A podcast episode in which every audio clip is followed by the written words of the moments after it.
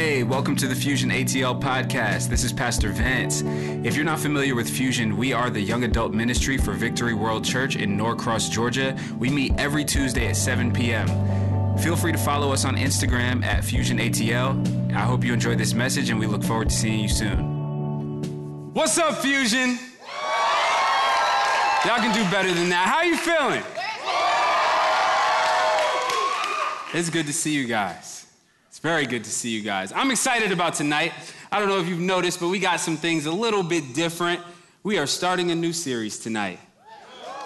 I'm looking forward to jumping into it. This has been uh, something that God has been putting on my heart for months, like legit months. Kingdom. Talk about the kingdom. Talk about the kingdom. Talk about the kingdom. And I'm like, all right, God, what do you want to say about the kingdom? And over these past few months, God has just been revealing something to me that's changed my life. And I want to share that with you guys over these next few weeks. So, for all of October, we will be in a series called Kingdom. You guys interested? Well, the kingdom of God was mentioned, depending on what translation you're looking at, over 120 times in the Gospels alone. Jesus talked about the kingdom a lot. I started realizing this and started realizing that I don't really know a lot about kingdoms because it's so far removed from the society we live in, the culture we're used to. We don't really understand it that well. So when we're reading scripture, and Jesus is constantly saying the kingdom of God, the kingdom of heaven, we don't fully grasp what he's saying, but he was talking to people who very well understood that. And he established this concept of a kingdom all throughout Scripture. And so, this has been a studying journey. We talked about the Holy Spirit for a few weeks, all through, well, really all through August and September. Uh, we talked about being holy and being set apart. We talked about God's plan. We talked about the Holy Spirit being a person. We've had a lot of aha moments. I don't know, have you? I feel like we've had a lot of aha moments. I feel like we've had a lot of revelation given us given to us by God. I feel like in August and September, Jesus was really setting the stage for us to understand how to interact with him, how to engage with him on a certain level, talking about the Holy Spirit and how to engage with the Holy Spirit who's with us day by day. And now I feel like God wants to reveal himself in another way for another level. You guys ready for that? All right, so I'm going to pray and then we're going to jump in. Lord, we thank you for being here. Lord, we thank you for sending this message from heaven. Lord, I thank you for drawing every heart here that you wanted here tonight, Lord. I thank you that nobody's here by coincidence. Lord, I don't know who is in the room. Lord, I don't know who you had this message for, but I know it's for somebody. Lord, I thank you that you are revealing your heart, you are revealing your person, you are revealing who you are to us. So help us to understand. Help us to understand and have wisdom moving forward, Lord. Let this set root and take root in our heart. Lord, let me decrease as you increase. Speak through me and have your way. In Jesus' name, amen. All right, so we talked about a few weeks ago, we talked about holiness. And we're diving into some of these words that a lot of us have heard in church for a lot of years and that don't necessarily resonate with us a lot. But we talked about holiness meaning being uncommon. You guys remember that? Being uncommon, being set apart, uh, walking with Jesus being a lifestyle that's different than the lifestyle you live outside of Jesus.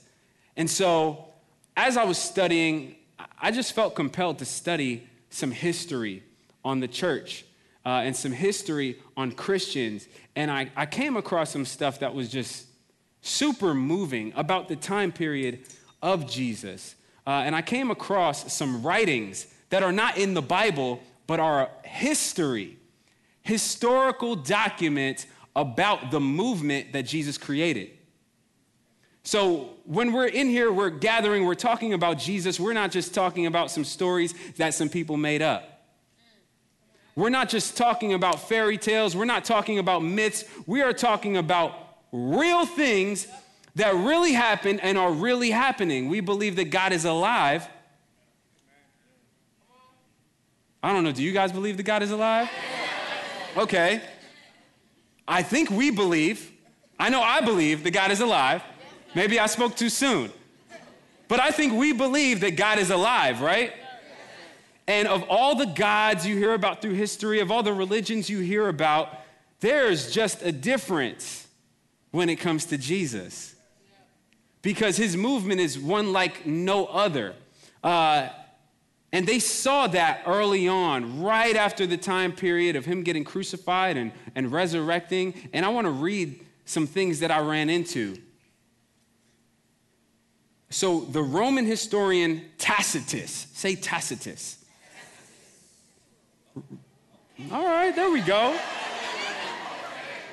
Writing in about 115 AD, records the events surrounding Emperor Nero in July of AD 64. After a fire that destroyed much of Rome, the Emperor Nero was blamed for it and so he decided to shift the blame to this upcoming group of people. And so the historian says, consequently, to get rid of the report about him being to blame, Nero fastened the guilt and inflicted the most exquisite tortures on a class hated for their abominations called Christians by the populace. Christ, from whom the name had its origin, suffered the extreme penalty, talking about crucifixion Again, this is not a myth. This is a historian documented some, documenting something that happened. Christ suffered the extreme penalty during the reign of Tiberius at the hands of one of our procurators, Pontius Pilate. And the most mischievous superstition, Christ's resurrection thus checked for the moment, again broke out, not only in Judea, the first source of the evil, but even in Rome, where all things hideous and shameful from every part of the world find their center and become popular. So, this is just documenting this movement that's happening. This emperor, he gets blamed for this fire that's destroying all of Rome, and he just shifts the blame to the Christians. And they're being tortured. And this is going on all over the place. Jesus said that they would be persecuted. He said that we would be persecuted for our faith. He said, Blessed are those who are persecuted in my name. They knew that this was coming. And history is saying that it actually happened. Roman governor of what is now Turkey writes to Emperor Trajan regarding Christians in his district. So this guy is writing to another emperor about how to deal with the Christians that are in his district in Rome. He says, I was never present at any trial of Christians, therefore I do not know what are the customary penalties or investigations and what limits are observed, whether those who recant should be pardoned, whether the name itself, even if innocent of crime, should be punished, or only the crimes attaching to that name. He's trying to figure it out. How do we persecute these people? Meanwhile, this is the course that I have adopted in the case of those brought before me as Christians. I ask them if they are Christians. If they admit it, I repeat the question a second and a third time, threatening capital punishment. If they persist, I sentence them to death. For I do not doubt that whatever kind of crime it may be to which they have confessed, their pertinacity and inflexible obstinacy should certainly be punished. What he's saying is, regardless of the crime, just the fact that they won't move, the fact that they won't flex, the fact that they won't deny Jesus Christ should be punished. The very fact of my dealing with the question led to a wider spread of the charge, and a great variety of cases were brought before me. An anonymous pamphlet was issued containing many names. All who denied that they were or had been Christians, I considered should be discharged because they called upon the gods at my dictation and did reverence, and especially because they cursed Christ, a thing which it is said genuine Christians cannot be induced to do. So, this was a movement so much so that they're trying to contain it by torturing people just to get them to deny Jesus Christ. And this is, I mean, these are people who were alive when Jesus was alive. This is not, hey, this is not hundreds of years removed. This is like 30 years removed. And then another 30 years. So we're seeing a movement taking place based on people who were actually around to see the events take place. So people who were around when Jesus was alive. This was not a this wasn't a debate about whether Jesus existed or not. This is just real. We know Jesus existed. We know that he caused this movement. We know that he was crucified. And we know that he was seen resurrected, so much so that it caused this movement of people who would not deny his name. So, what were these people willing to give their lives for? Was it that Jesus came and announced a new religion?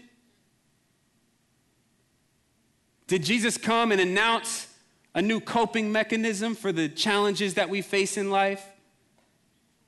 Did he come and announce just a new spiritual path, a new option for us to pat ourselves on the back for and just to feel better about the life we're going through?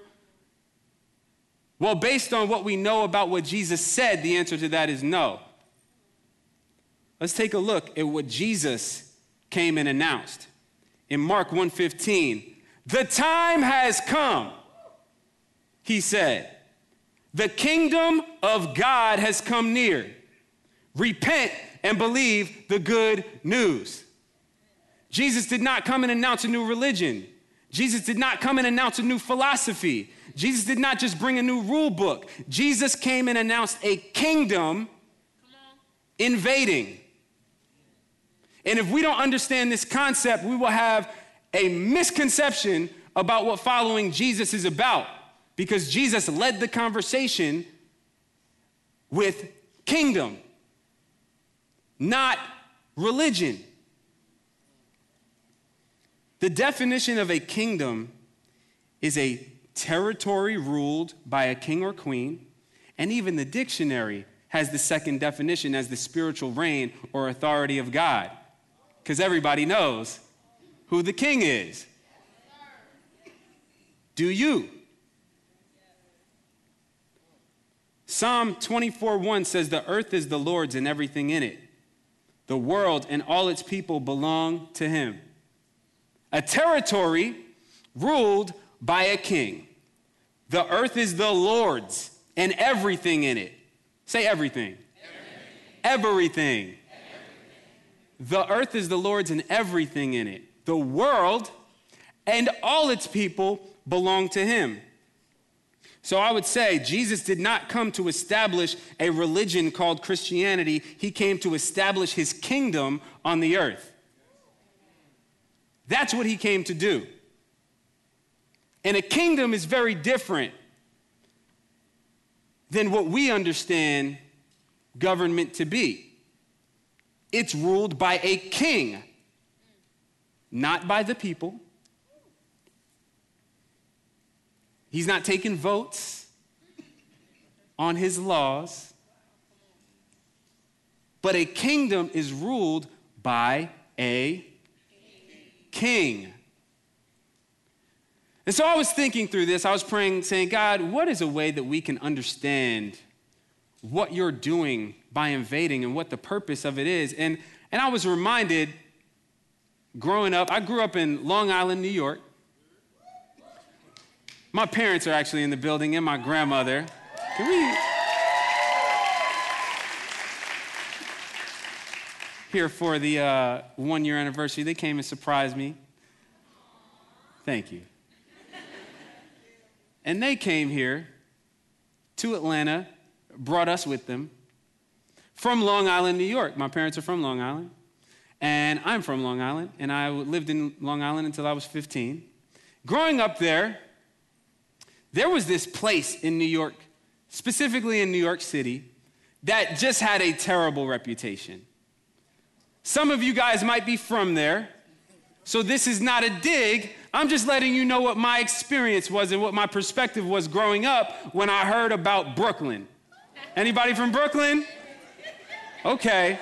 So you guys know Brooklyn has had an interesting reputation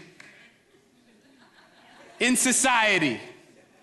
And growing up, Brooklyn had this reputation. I hadn't been there as a kid, but there was just this reputation of like, the impression that I had is if I arrived in Brooklyn, I would run into a violent situation.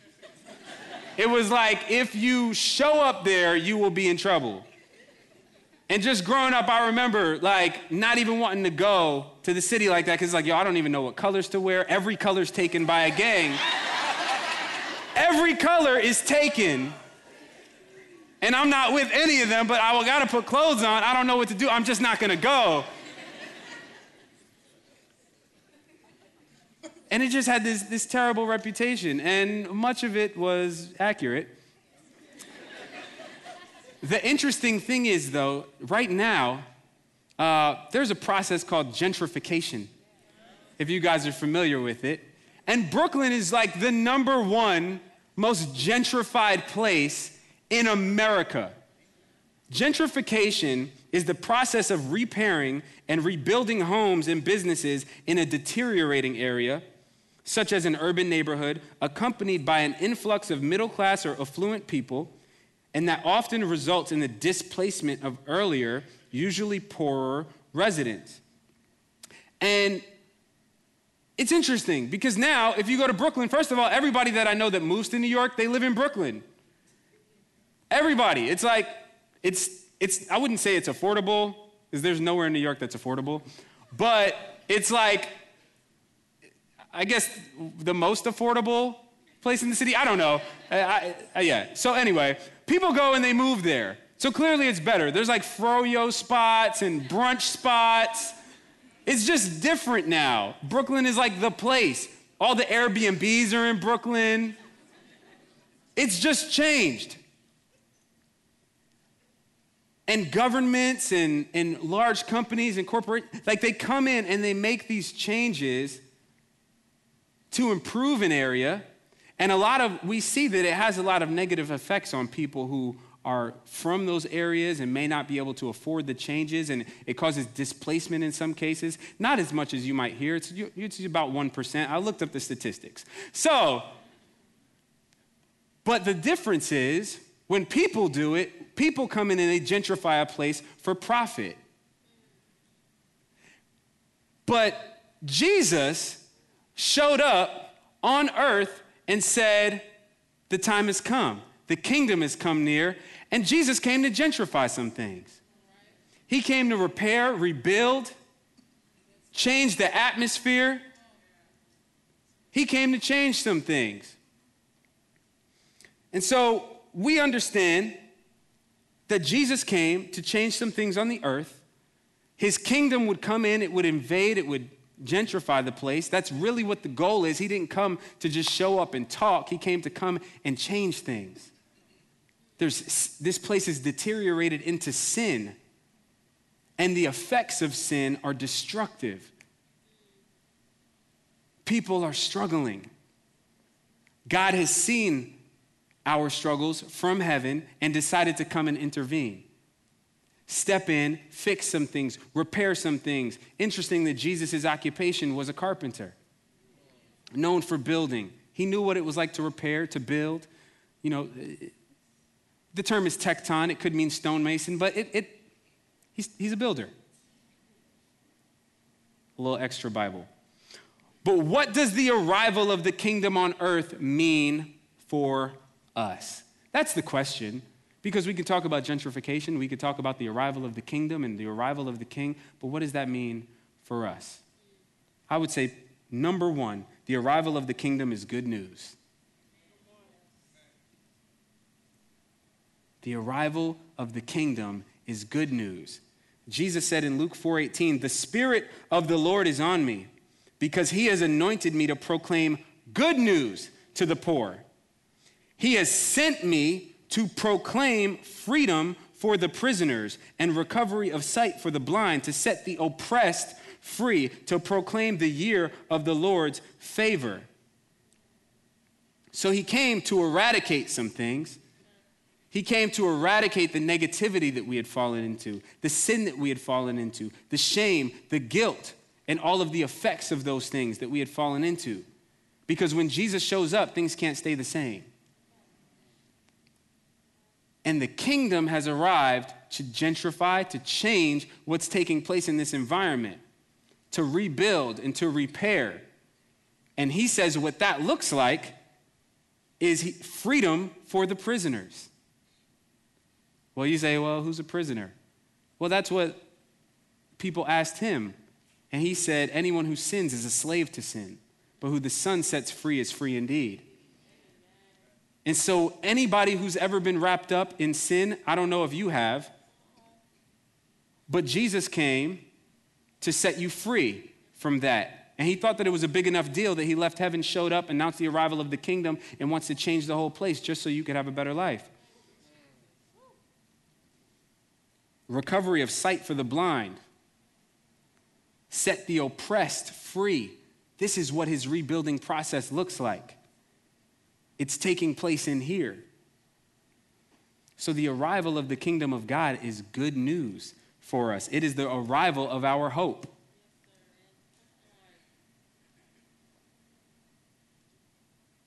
For all of us who live our lives just trying to make it,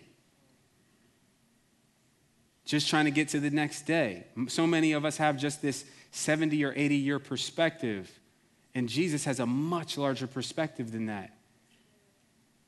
Recovery of sight to the blind. We can't even see what we're supposed to see because we don't even have an eternal perspective. But Jesus stepped out of eternity into our timeline to bring us into eternity. Recovery of sight for the blind, us being able to see the bigger picture. Jesus wants you to be able to see the bigger picture, not just see the day to day struggles, not just see the, not just see the day-to-day triumphs or, eh, or achievements and successes that you have. There's nothing wrong with those things, but if your perspective is only on the day-to-day, you're blind and you're not able to see what Jesus really wants you to see. And that's why the arrival of the kingdom is good news because it's an eternal kingdom. It was established at the foundations of the earth. God's kingdom has always been here. Even before the earth was created, He's always had territory that belonged to Him because everything that He created belongs to Him. So the arrival of the kingdom is good news. And it is good because God is there and God is good. Right? Okay, God is good. Y'all be hype all the time. All right. There we go.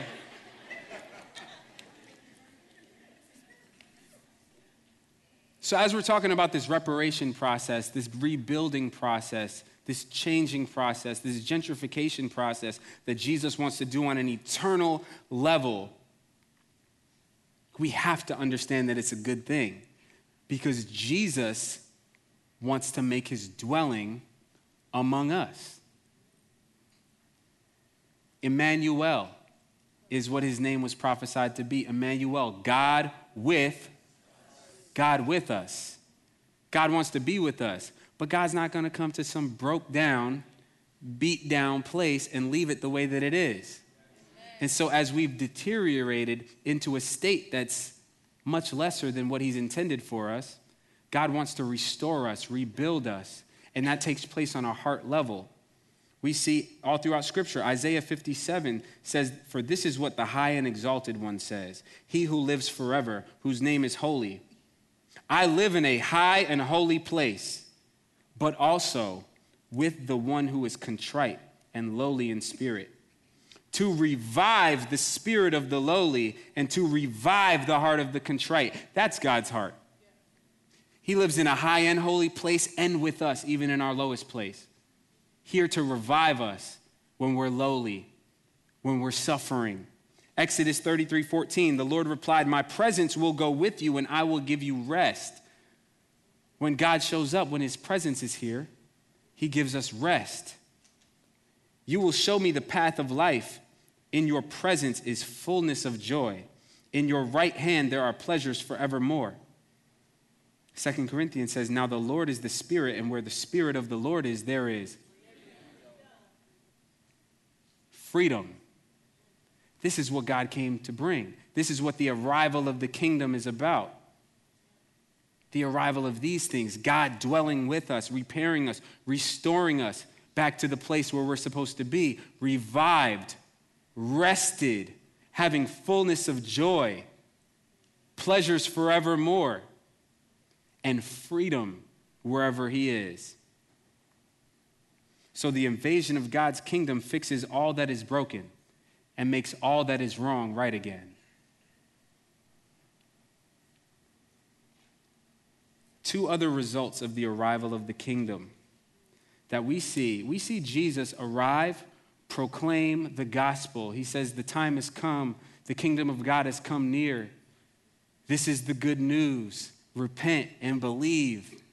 And you can participate in this. You can come to me. You can follow me.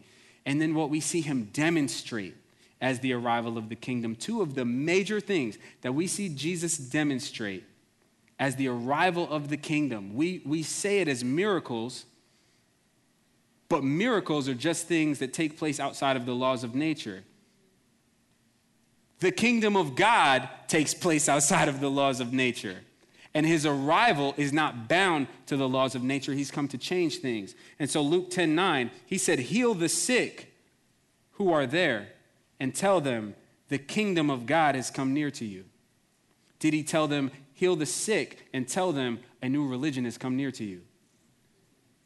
Did he say, Heal the sick and tell them that a new rule book has come near to you? He said, Heal the sick and tell them so that they understand what's happening. When sick people are getting healed, this is what's happening. The kingdom of God is near. Because there are things that take place up here that change what takes place down here. And so in the kingdom of God, there's no sickness, there's no brokenness. And that's why when he comes near, he's got to gentrify that stuff. He's got to repair that stuff. He's got to rebuild that stuff. And that's why we can have faith that where the Spirit of the Lord is, there's freedom. We can have faith for healing because the kingdom of God is what's coming near. When he says pray, he says, Pray this way Our Father in heaven, hallowed be your name, your kingdom, your kingdom come. Why? Because of this to fix what's broken here, to fix what's broken in our lives. Let your kingdom come. Luke 11 20 says, he, Jesus says, If I drive out demons by the finger of God, then the kingdom of God has come upon you. Freedom from oppression. These are two of the major things that we see Jesus come and fix because when the kingdom ar- arrives, he fixes what is broken, and what is wrong is made right. We are not supposed to live our lives oppressed. And a lot of times we think just this is our natural state. We think that we just have anxiety. We think that we just have depression. We think that we just have sickness. And many of those cases, some of those things are physical, but some of those things are spiritual and we just have no idea. But Jesus is saying when the kingdom comes near, there's freedom from oppression, and he's driving out demons. Do you think that demons just like left the earth when Jesus left? They were all over the place when he was walking around. He was driving out demons all the time. Where do you think that they went? You think they're just like overseas somewhere? No, they're around all the time. Talking to you, talking to your coworkers, talking to the people driving on the road. You know, we talk about traffic here. But there are spiritual things taking place all the time. And Jesus wants us to know how to address what's actually taking place here driving out demons by the finger of God because the kingdom has come near. And Jesus says that we can pray, Your kingdom come.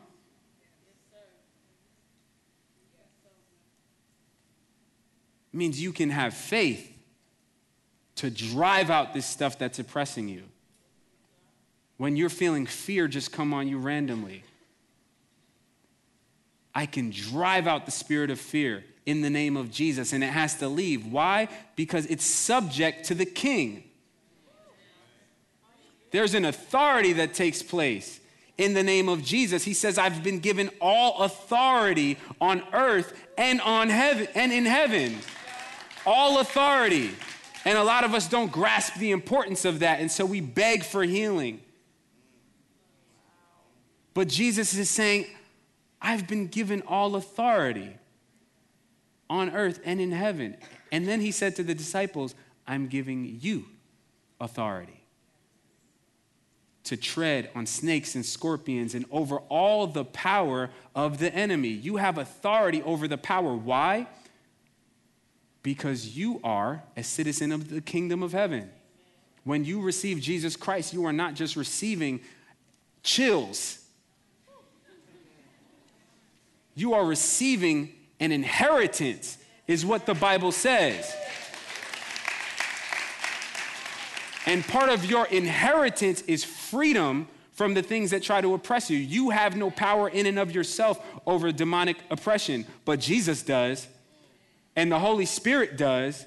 And when He's living in you and He's dwelling in you, and you have access to His name, you can drive these things out by the name of Jesus. Sickness, you have to leave in the name of Jesus. Why? Because the kingdom of heaven is here.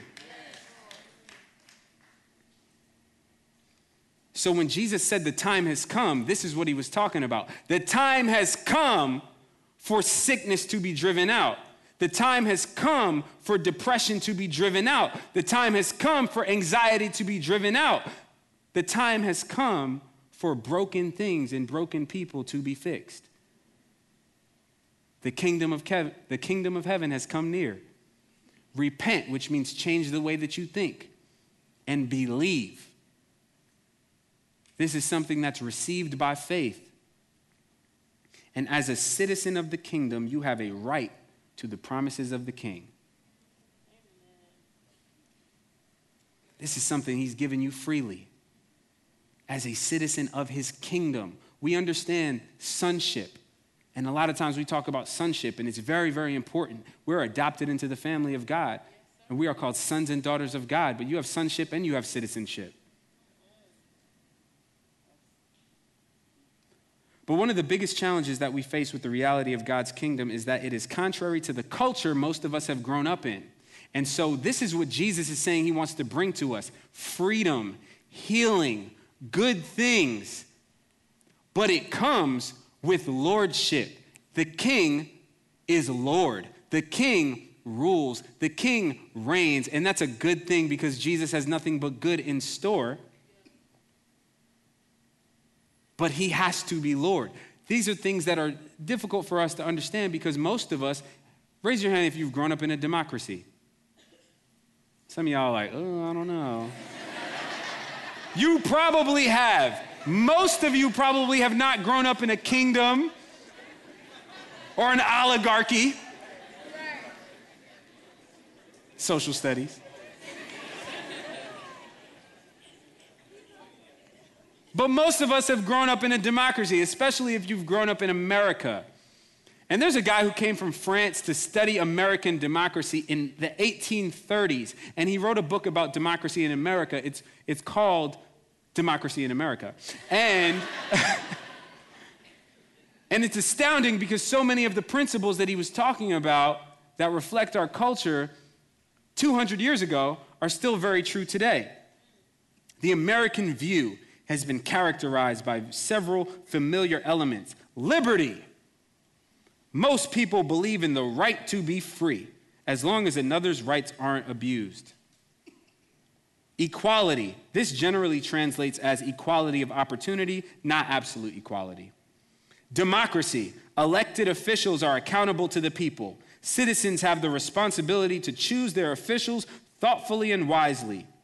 Individualism that individuals' rights are valued above those of the government. Individual initiative and responsibility are strongly encouraged. The rule of law. Government is based on a body of law applied equally and fairly, not on the whims of a ruler. Nationalism. Most Americans are proud of our past and tend to de emphasize problems such as intolerance or military setbacks. This value includes the belief that we are stronger and more virtuous than other nations. Capitalism.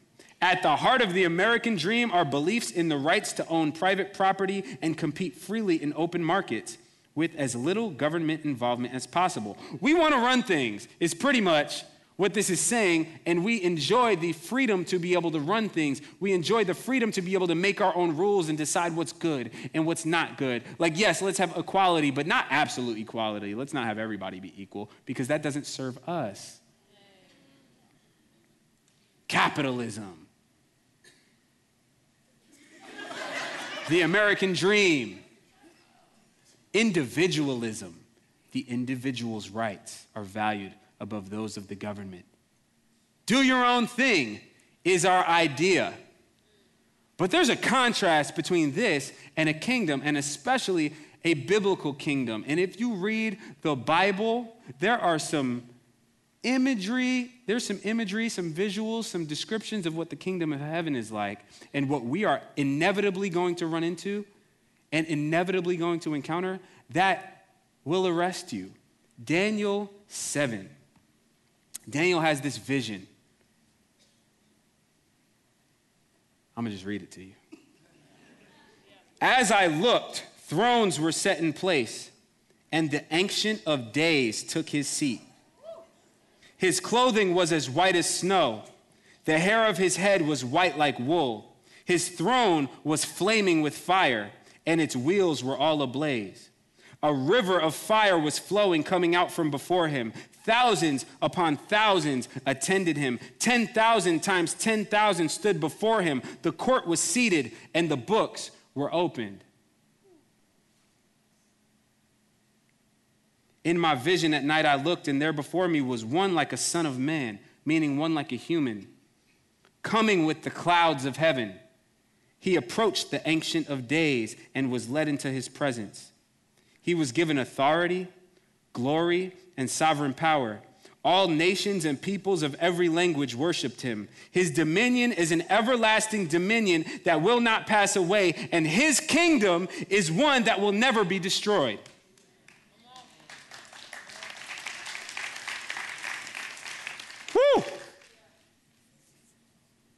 Daniel saw this vision in 555 BC. The court was seated, the books were open, and then one, like a son of man, approached God the Father and was given an everlasting kingdom. Jesus mentioned this prophecy several times in Scripture and referred to him uh, himself frequently as the Son of, say it if you know it, the Son of Man. Why? Because he's saying this prophecy that you see, this crazy visual that you're seeing coming on the clouds of heaven, Ancient of Days taking his seat, river of fire, throne flaming with fire, one like a son of man approaching, being seated at the right hand, that's about me.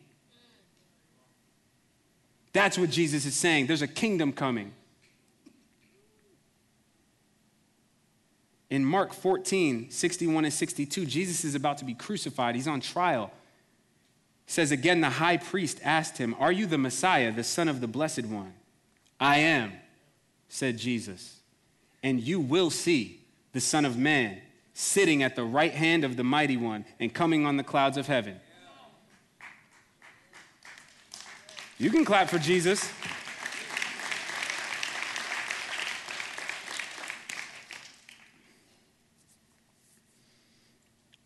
So, point two the arrival of the kingdom is good news. Point two is we have to choose a side.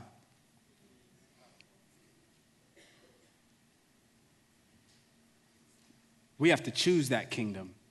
Jesus already chose us. The most important decision we make in our entire lives is whether we choose Him. Because what He's saying is, this will happen. The same Jesus that showed up, that we saw historically documented, that we saw people dying for 2,000 years ago, who died Himself and then was resurrected out of the grave, said, This is not the end of the story, this is the beginning. The time has come what Daniel saw 500 years ago, what he was saying. What Daniel saw 500 years ago, that time has come. I've arrived. This is the beginning. And you will see the Son of Man coming on the clouds of heaven. He says in Matthew 10, 32 and 34, Whoever acknowledges me before others, I will also acknowledge before my Father in heaven. But whoever disowns me before others, I will disown before my Father in heaven. Do not suppose that I have come to bring peace to the earth. I did not come to bring peace, but a sword.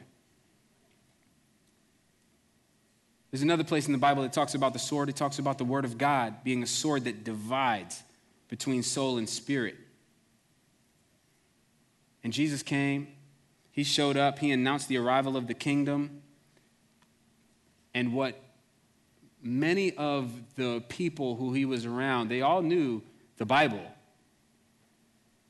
There was a piece of it that they didn't understand. And so they, so they knew about the coming of a king. They knew about the coming of a Messiah, but what they did not know is what needed to take place, the price that needed to be paid for that gentrification process to take place. They didn't understand the price that needed to be paid for that kingdom to be fully consummated.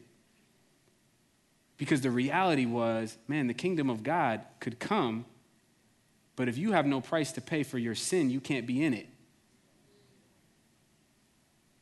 And so Jesus said, The kingdom of God has come near. Repent and believe. And then he allowed himself to be crucified, to pay the price, to pay the penalty for our sins, to, to pay the penalty for what was dividing us from God, what was standing in between us and God. And so now, when our sins were before what stood between us and God, now there's a cross that stands between us and God and then one that we can receive freely if we just believe. But what you do with the cross of Jesus Christ determines everything about your eternity.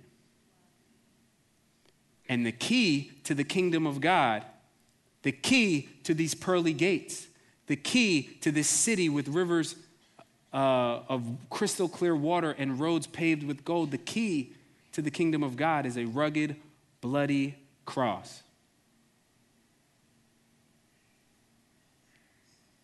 Philippians 3:18 says many live as enemies of the cross of Christ. Their destiny is destruction. Their God is their stomach and their glory is in their shame.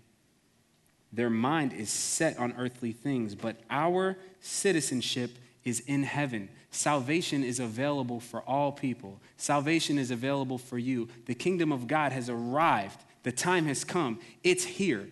Jesus showed up 2,000 years ago and announced its arrival, and we've seen the effects of it. We've seen the evidence of it. And I, you've probably heard about salvation in the past. Many of us are saved, some of us are not. Most of us have heard about the term salvation that comes with Christ. But we have to understand that salvation is not just the forgiveness of sins. For salvation is the forgiveness of sins, but it's the forgiveness of sins so that you can enter the kingdom of heaven. Salvation is entrance into a kingdom that will never fade, that will never perish. It means there's stuff to do when you get there. It's just the beginning. Jesus said, have you never read in the scriptures? The stone the builders rejected has become the cornerstone. And many of us don't know what a cornerstone is, but a cornerstone determines everything about the foundation of the building. And so he says that we're all building something, we're all building our lives. And he's saying that the stone that the builders rejected has become the cornerstone. That means many people who are building their lives have built with every material except for the one that they need. We've built our lives on success, we've built our lives on seeking after fame, wanting to glow in our talents, wanting to glow in our successes. And Jesus is saying, I have success for you. I have significance for you. I have peace for you. I have rest for you. I have revival for you. I have fullness of joy for you. It's all available for you. But you gotta have this salvation piece. This price that I've paid for you to enter into this kingdom has to be paid, and I've already paid it. It's up to you to receive it. And we're to talk later on in this series about what to do when you step into the kingdom and what to do when you're in there. But I know inevitably there are some people in here tonight who have not made that decision. There are some people in this in here tonight who made that decision and didn't realize the decision that they were making that we were stepping into a kingdom that the price being paid for our sins was not just so we could go on living life as usual with our sins forgiven. Jesus is saying there's a whole nother life available for you. Entrance into the kingdom work, the culture is different. And you are a citizen of heaven, and you should reflect your home. Your culture should be the culture of where your citizenship is. Your life should be different. Many of us stop right here at the cross and say, okay, we'll receive this, and we never step past it into the pearly gates. And Jesus is saying, don't wait for you to die and enter into heaven. He says, when you have Him, you have eternal life. He says, the kingdom of God has come near to you. He's not waiting for you to die for you to be able to experience the kingdom, for you to be able to experience the healing, the wholeness, the purpose that is with Him in His kingdom. He says in Revelation 22, Look, I am coming soon.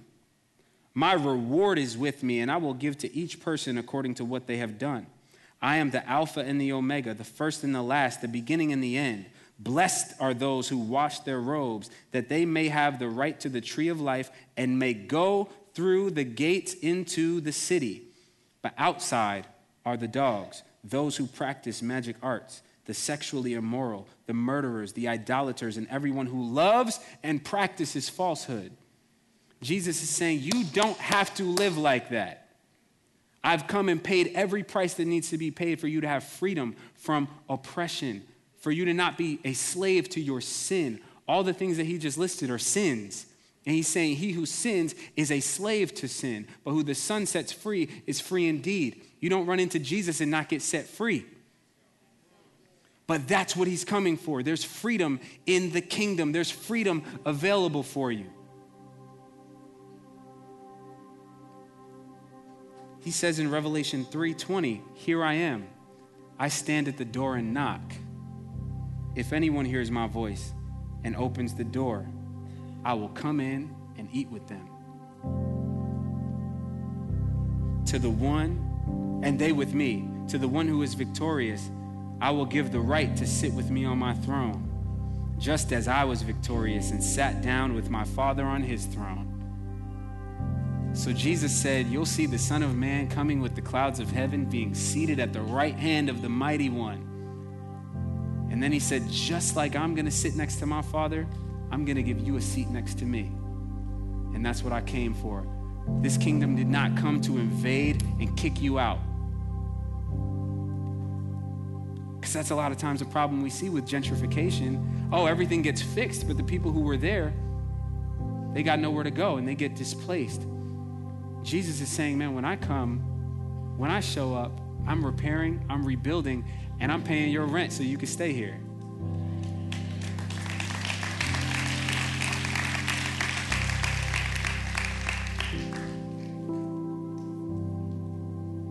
So, as we're closing, we see, man, Jesus came not to announce a religion, he came to announce a kingdom. That's good news for us but we have to choose a side. We're on one side or the other of that cross. So either we say we can pay the price for our sins, I can pay the price for my sin, which is death. Or you say, Jesus, I received the price that you paid. I thank you that you are the King who not only sits on the throne, but you want to sit at my dinner table. That you sit on the throne and you want to give me one next to you. But this comes, entering the kingdom is about establishing him as king. And so if you're in here tonight and you're saying, I want to make that decision. I believe that Jesus is king. I believe he's coming with a kingdom. I believe that I will see him coming on the clouds of heaven and seated at the right hand of the mighty one on that throne with flames of fire. the one who's going to judge everybody according to what they've done, but the one who's paid so that we don't have to be judged for our sin. I'm going to be on the side of the cross that's received what the cross came for. If you're saying that's you tonight, if you're saying that's you tonight, I want you to raise your hand. Jesus said, Whoever acknowledges me on earth, I will acknowledge before my Father in heaven. But whoever denies me in public, I'll deny before my Father in heaven. You have a family here.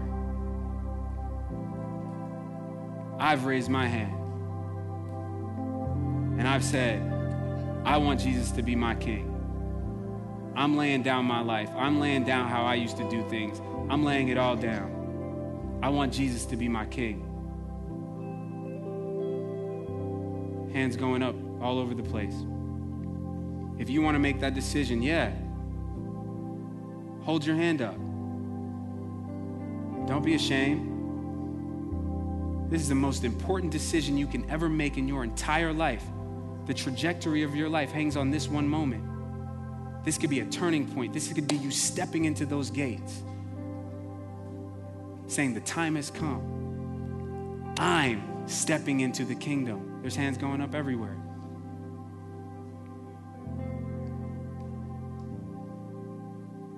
Don't wait. The time has come. Jesus showed up, He's paid the price for you to have everything that you've been looking for. You've been looking for healing, you've been looking for peace, you've been looking for comfort. There's nowhere to find it outside of Him.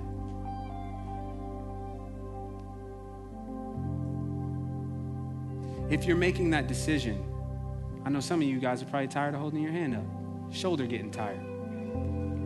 But I want you to take one more step. On the count of three, I want you to stand up on the count of three, and I want everybody in this place to go wild for everybody who's standing up. Why? Because heaven is going wild. So if you made that decision, I want you standing up in one, two, three.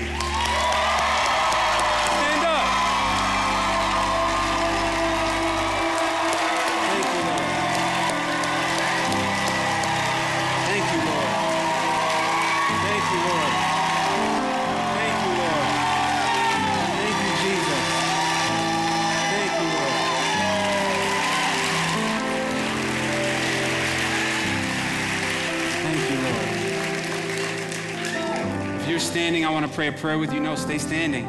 Stay standing. This is your moment. This is your moment. Don't back down. This is your moment. You are stepping into an inheritance that will never fade, that will never perish. What you've been looking for, you've found. This is your moment. Want you to pray this prayer with me from your heart. And everyone in here who believes is going to pray along with you. Jesus, Jesus I, believe I believe that you are the Son of God, that you came to earth and you paid the price for my sins. I believe that you resurrected and showed your power over death I receive the price that you've paid for my sins. And I choose to turn from my old way of life, from my old way of thinking, and from trying to build a kingdom for myself. I establish you as king in my life, King in my heart, King of this world. I will follow you forever as I step into eternal life.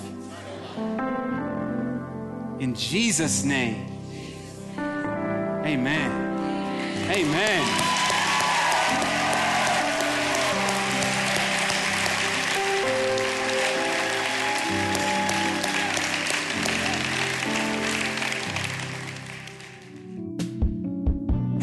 Thank you for listening. We're so glad to have you as a part of our community. If you want to get connected any further, please visit fusionatl.org. You can get plugged into a small group there, and you can also send in a prayer request so that we can pray for you. Once again, thanks for listening, and thanks for being a part of Fusion ATL.